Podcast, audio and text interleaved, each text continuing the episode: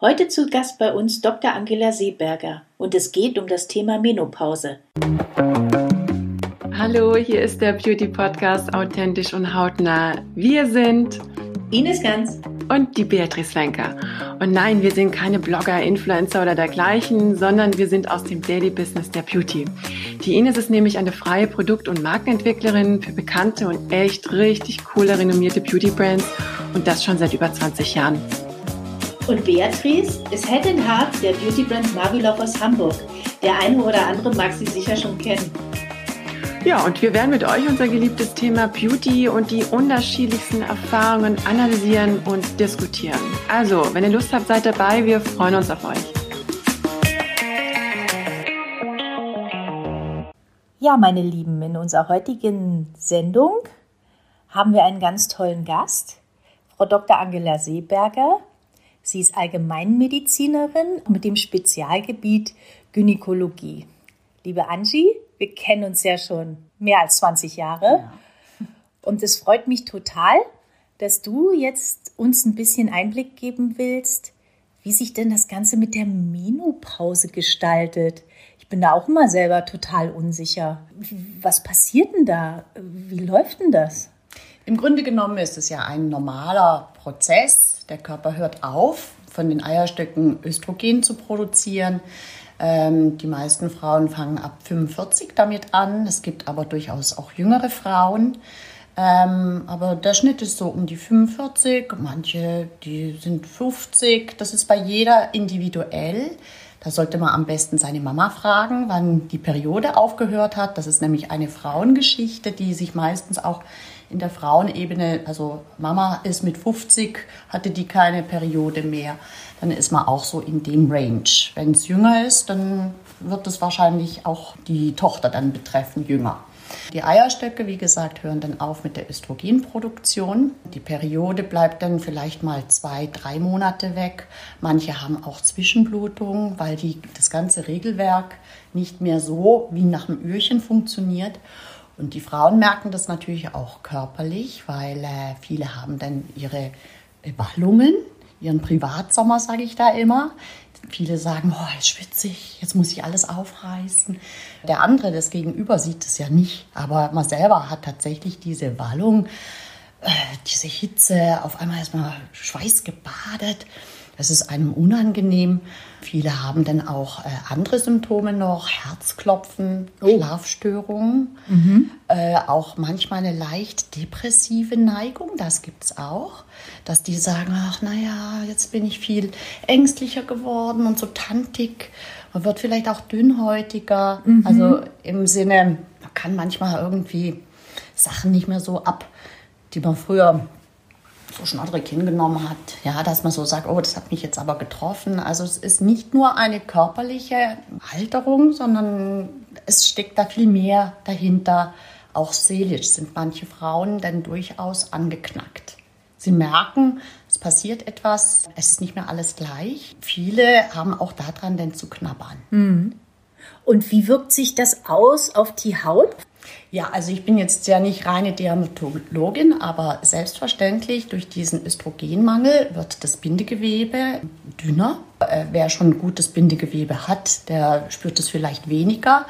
Aber man merkt, die Gesichtszüge, die verändern sich auch. Diese, ja, wie sagt man denn, Champagnerbäckchen habe ich neulich mal den ja. Ausdruck gehört. Das kenne ich noch gar nicht. Ja, oder wie bei Angela Merkel, dass dann so diese... Ach, das ist der Marionettenmund. Ja, diese ja. Nasolabialfalte ja. noch extremer rauskommt. Das ist aber eigentlich, weil das Bindegewebe nachlässt, schlaffer wird. Und äh, dadurch kommen diese Strukturen natürlich eher zum Vorschein. Der Hals wird dann ein bisschen faltiger der Busen ist auch nicht mehr so straff. Hm, untenrum ist es da dann auch manchmal, dass man so sagt, hm, da war früher irgendwie mehr Spannung, mehr Spannung drin. Ja, genau. genau. Viele sagen dann auch, ach ja, irgendwie ist es in der Scheide auch trockener geworden. Ah, das geht mit einher. Das geht mit einher. Aha. Und das ist eigentlich auch ein großes äh, Thema, wenn ich jetzt, ich mache Schwangerenbetreuung und auch äh, Gynäkologie sehr viel in der Praxis, was ich immer anspreche, weil äh, viele denken, ach naja, da, das, das ist normal, dass das so ein bisschen kratzt und trocken wird. Das ist eigentlich auch eine Erscheinung durch diesen Östrogenmangel und da kann man ja etwas gegen tun. Ja? Ja, da kann man ein, eine Creme, Estriol, das ist eigentlich ein unser eigenes, ureigenstes Hormon, applizieren und das ist kein, kein Drama. Das ist also ein Zentimeter, den man sich äh, auf den Finger und dann äh, theoretisch in Vaginaleingang ein bisschen verstreicht. Das sollte man aber höchstens alle drei, vier Nächte machen. Nachts mhm. deswegen, weil tagsüber würde das ja im Slip verschwinden. Ja, geht so viel verloren. Und nachts ist es dann lokal und stört nicht groß. Mhm. Und das ist eigentlich eine sehr gute Sache, weil das Gewebe dort unten wieder wie ein bisschen, ich sage immer, gedüngt wird. Mhm. Ja. Die Schleimhaut, die kann sich wieder regenerieren, wird aufgebaut. Kann sich das so vorstellen, wie wenn man einen schönen grünen Rasen haben will. Da wirft man ja auch mal vielleicht einen Dünger drauf. Und es hat auch noch den Vorteil, dass die Harnröhre, die ja in unmittelbarer Nähe vom äh, Vaginaleingang ist, dass die auch nochmal gestrafft wird, also dass die Elastizität verbessert wird und besser schließt, weil auch viele Frauen haben dann einen Harnwegsinfekt und wissen gar nicht, warum haben sie den eigentlich öfters als früher. Richtig, ja. Und das, das wäre eben die positive Wirkung, dass man diesen diesen Verschlussmechanismus der Harnröhre auch nochmal straff, dass es besser zuschließt und allfällige Keime, die da hochkrabbeln wollen in die Blase, dass die gar nicht mehr diesen, diese Östrogengeschichte ähm, verbessert wird, dieser Verschluss. Ja. Ah, das ist ja eine super Sache. Das habe ich noch gar nicht gewusst.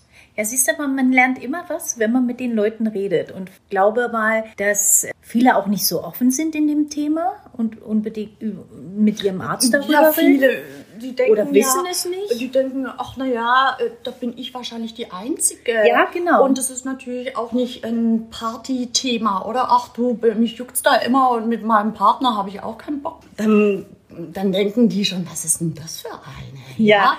Also man muss gezielt, man muss gezielt schon fragen, ja. dass man da was auch machen kann. Man braucht sich ja nicht bloß was ins Gesicht packen, sondern dass es da unten vielleicht auch gibt. Ja, das ist wirklich wichtig zu hören. Was kriegt man denn jetzt zum Ausgleich, wenn du sagst, es fehlt einem das Östrogen? Mhm. Es gibt Gestagen, Gestagen und Östrogen. Und Östrogen, genau. Ja, ich glaube, da haben wir Nichtwissenden die größten Schwierigkeiten damit. Was geht denn jetzt? Also, ich weiß noch, als ich junge Assistentin war, äh, damals in der Gynäkologie, da haben wir äh, den, war die allgemeine Meinung, dass man jeder Frau, die in die Wechseljahre kommt, Hormone applizieren mhm. soll. Also meistens in Form von Tabletten. Mhm. Und so von wegen, sonst werden sie verwelken wie eine Blume, oh. hieß es immer. Diese Sachen sind aber systemisch. Also sprich, man haut sich die Pille rein und die wirkt natürlich nicht nur auf die Scheidenregion, sondern auf den Gesamtorganismus. Und dann kam der große Aufschrei von einer Studie, die allerdings in Amerika gemacht wurde, dass es unter dieser systemischen Östrogen-Applikation ähm, mehr Herzinfarkte gab. Allerdings, diese Studie muss man auch relativieren. Die Frauen, die in dieser Studie eingeschlossen waren, waren vielfach höheren Alters und sie hatten auch noch Risikofaktoren wie zum Beispiel Adipositas, ein zu hohes Gewicht. Die hatten auch schon Bluthochdruck und Diabetes. Das sind natürlich Sachen, das kennen wir ja auch aus der Pille, die äh, mit Risiken in sich bergen. Und dann ist man aber durch diese Studie abgekommen von der generalisierten Gabe, jede Frau jung zu retten zu lassen. Wir machen diese Hormontherapien. Da gibt's, das wäre jetzt schon ein zweites Thema, ja. aber das führte jetzt zu weit. Die machen wir eigentlich nur noch gezielt in bestimmten also Frauengruppen, die wirklich kaum Risikofaktoren haben, dass die Thrombosegefahr auch nicht steigt, eben nicht Diabetikerinnen sind und so weiter. Und wenn das, der Leidensdruck so groß ist, also es gibt wirklich Frauen, die sagen, psychisch, ich komme da nicht mehr hinterher, äh, mir wird das alles zu viel oder ich kann überhaupt nicht mehr schlafen und die wirklich so einen hohen Leidensdruck haben, da sehe ich die Indikation gegeben, systemisch ranzugehen. Mhm. Aber das sind einige wenige Frauen. Und da muss man auch gut abwägen, ob man vielleicht mit anderen Maßnahmen da intervenieren kann, also nicht gerade die Hormonkeule geben. Ist das mit Kanonen auf Spatzen schießen? Vielfach, also damalig, ich rede jetzt von 90er Jahren, mhm. wo das gang und gäbe war, fand ich das vielfach äh, mit Kanonen auf Spatzen geschossen, weil auch Hitzewallungen kann man anders noch in den Griff bekommen. Manche Frau findet das jetzt auch nicht so störend, dass man jetzt sagt, ich habe einen richtigen Leidensdruck, sondern die finden es unangenehm, aber sagen, hm, ich kann eigentlich damit leben. Da würde ich jetzt wirklich sagen, man sollte erstmal lokal hören, was ist das konkrete Problem. Diese Salbe, die ich ja eben empfohlen habe mit dem Estriol, die die ist eben für solche Sachen gedacht. Das stört schon sehr viele Frauen mhm. im Intimbereich. Ähm, die sind dann eigentlich auch sehr glücklich. Die sagen, das ist toll, das wusste ich gar nicht. Ja, ja. würde ich auch sagen in dem Fall. Ja. Und die, wissen Sie, die Hitzewallung, das ist für mich nicht so das Thema. Mhm. Ja, mhm. also die kommen halt und gehen. Manchmal habe ich sie tagelang nicht. Und bei Schlafstörungen kann man ja auch mit anderen äh, Sachen erstmal versuchen ranzugehen. Wir sind vorsichtig geworden mit der Östrogenkeule. Mhm. Weil es eben auch mehr Entwicklung gibt und weil man auch heute neue Möglichkeiten hat? Ja, weil es nicht, äh, weil wir vielleicht auch, äh, wir sind vorsichtig geworden durch diese Studie und es ist noch nicht alles in trockenen Tüchern. Wir sind noch nicht, es ist noch, noch vieles ungewiss oder unbekannt und man kann ja jetzt nicht einfach eine Studie machen und sagen, ach naja, probieren wir mal aus, egal wie es ausgeht. Dann hat man ja den Teufel mit dem Belzebub ausge, äh, ausgetrieben. Also man muss ja da noch die Kirche im Dorf lassen, dass man sagt, äh, wenn es nicht unbedingt nötig ist, dann ist ja vielleicht weniger mehr. Mhm. In jedem Fall. Und es geht ja viel über Einreibung. Was hältst du denn so von Jamswurzel oder diesen natürlichen Einreibungen? Gibt es ja auch viele Fans von. Mit Einreibung meinst du jetzt vaginal oder auf der nee, Haut? Nee, auf der Haut, wo ja gesagt wird, das kann man sich auf die Oberschenkel reiben oder wahlweise auf die Arme und das wirkt dann über die Haut praktisch auf den Organismus. Von diesen äh, Phytosachen kenne ich eigentlich gar nichts, was man sich lokal aufträgt. Ich kenne nur bestimmte Phytotherapeutika, wie zum Beispiel diese Traubensilberkerze, dieses Cimifuga racemosa als Tablette, mhm. als Hormonersatz. Das ist etabliert. Das kann man eben anbieten. Das ist kein Hormon in dem Sinne, sondern es simuliert eigentlich an den Rezeptoren eine, ja, eine Wirkung, die einem Hormon entspräche, einem Östrogen, aber es ist eben nur äh, dann gezielt auf bestimmte Rezeptoren und eben nicht auf alles. Und das ist auch sehr etabliert, also gerade um die Hitzewallung ein bisschen in den Griff zu bekommen und auch vielleicht auch positiv auf die Psyche. Andere Sachen so auf natürlicher Basis einzureiben, kenne ich jetzt nicht. Mhm. Es gibt ja dann auch noch Leute, die nehmen Sojapräparate ein. Hätte ich dich jetzt auch gefragt und nach Soja. Rotcreme, da gibt es eigentlich keine etablierten Studien. Mhm. Das ist äh, nicht richtig etabliert, aber diese Traubensilberkerze, die ist etabliert. Und mhm. da gibt es auch Firmen, die die das verkaufen und ich glaube auch auf Krankenkasse. Mhm man sagt ja, im asiatischen Raum ist eben Soja der Garant, dass die Wechseljahresbeschwerden nicht so auftreten, weil Frauen dort eben seit Jahrzehnten Soja zu sich nehmen und so einen gewissen Sojaspiegel ja damit auch schon haben. Das kann durchaus sein. Das könnte man aber ja jetzt nicht übertragen auf unsere europäische Gesellschaft. Wir haben ja ein anderes DNA-Profil. Also was denen dort gut tut, muss nicht unbedingt für uns auch entsprechend sein, weil ja. ich bin ja deswegen kein Asiate. Und man hatte das damals, also das ist jetzt wieder was ganz anderes, bei der Antikonzeption ja ausprobiert mit diesem Implanon, mit diesem Stäbchen, mit dem Gestagenstäbchen. Mhm. Das wurde damals, so wie ich weiß, etabliert im asiatischen Raum und hat dort wunderbar funktioniert. Also die Studie ist super gelaufen. Dieses Stäbchen ist auch gut, will ich jetzt nicht sagen.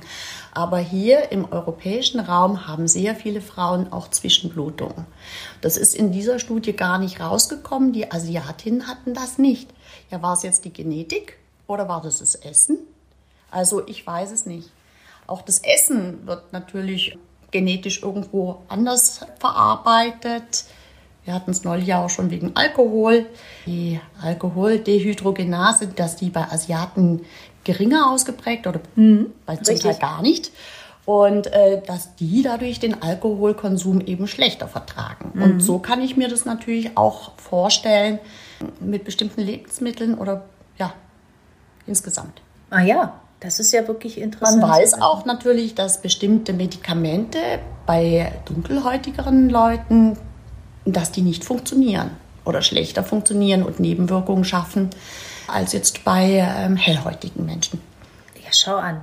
Also auch Blutdruckmittel. Also ich rede jetzt nicht nur ja. im gynäkologischen Bereich, das ist bekannt. Ja, das ist ja interessant. Ich glaube, das wissen die wenigsten. Und das ist ja auch, auch hier spielst du an Individualität und man muss schon auf den Einzelnen schauen. Richtig. Für den einen ist das richtig und der andere sagt, nee, ich brauche das eigentlich gar nicht. Ich komme eigentlich so ganz gut klar. Das muss man wirklich, da muss jeder selber wissen. Und ich kann nur sagen, ruhig auch ansprechen, wenn man selber beim Gyn ist und eine Kontrolle hat. Ich finde, das gehört dazu, einfach mal so allgemein zu fragen, wie ist es mit der Blase, wie ist es. Und dann kommt oftmals eben auch raus, ach, wissen Sie, stimmt, jetzt war ich schon dreimal dieses Jahr beim Hausarzt wegen der Blasenentzündung, mhm. die gar nicht den Zusammenhang mit dieser Östrogenmangelgeschichte in dem Sinne gesehen haben. Und der Hausarzt hat das auch nicht beachtet, weil er berät die Frau ja nicht gynäkologisch. Und dann ist manchmal auch, mir sagen die Frauen als Frau natürlich mehr, weil sie sehen, aha, gut, die ist auch schon um die 50. Ja, ist ja klar, dass du das mal anspricht.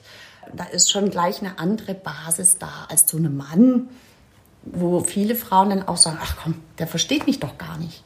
Der weiß doch gar nicht, wie es das ist. Der kann das ja auch nicht nach. Äh, das ist ja so, wie man sagt, ja, wie fanden Sie Ihre Geburt Ihres Kindes? Da sagt der Mann natürlich, äh, kann ich nicht mitreden. Ich war ja nur dabei, aber ich habe es nicht gemacht. Ja, ja. Also. Gibt es denn nach der Menopause noch eine weitere Veränderung? Oder bleiben wir dann ab da, wie wir sind?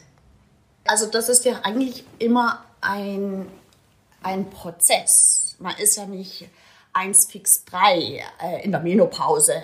So wie ein Baum, der jetzt auf einmal keine Blätter mehr hat. Auch der hat nicht auf einmal keine Blätter, sondern sukzessive lässt es ja nach. Und wann das genau denn nachher stoppt, es ist auch nicht damit getan, dass man sagt, so jetzt habe ich, also definitionsgemäß ist es so, ein Jahr hat man keine Periode, also auch keine Blut, gar keine Blutung mehr, dann heißt man, man ist in der Menopause. Ah, ja. Der Prozess beginnt aber schon vorher. Also die Frauen spüren das vorher schon, viele auch mit Haarausfall oder eben an Hautveränderungen, körperlich, an der Belastbarkeit. Es ist nicht eins fix drei äh, da, wenn die Periode ausfällt, sondern das ist eine schleichende Geschichte. Wann das genau aufhört, ist auch nie definiert worden. Ich habe durchaus Frauen, die sagen, mit 80 hätten sie noch ihre Wallungen. Mhm. Ich kann das nicht nachvollziehen. Ich denke, ja, eigentlich müsste da ja alles schon in Rente sein und fertig. Aber vegetativ wissen wir eigentlich noch nicht alles. Also das sind, das ist noch alles so im Wagen. Mhm. Zumal früher hat man erstmal gar nicht darüber geredet. Und dass die Leute heute so alt werden, ist ja auch noch eine andere Sache. Ja. Also das spielt alles mit rein. Ja.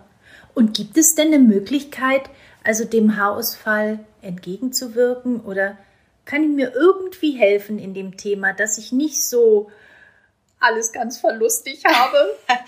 ja, Haarausfall ist ja jetzt nicht nur eine, mm, eine hormonelle Sache. Die kann ja auch äh, aufgrund Zinkmangel sein oder dass die Schilddrüse spuckt, mhm. dass die Schilddrüsenwerte äh, aus dem Lot geraten. Das ist zum Beispiel auch was Typisches was ich auch immer hinterfrage, wie, wie sieht es denn aus?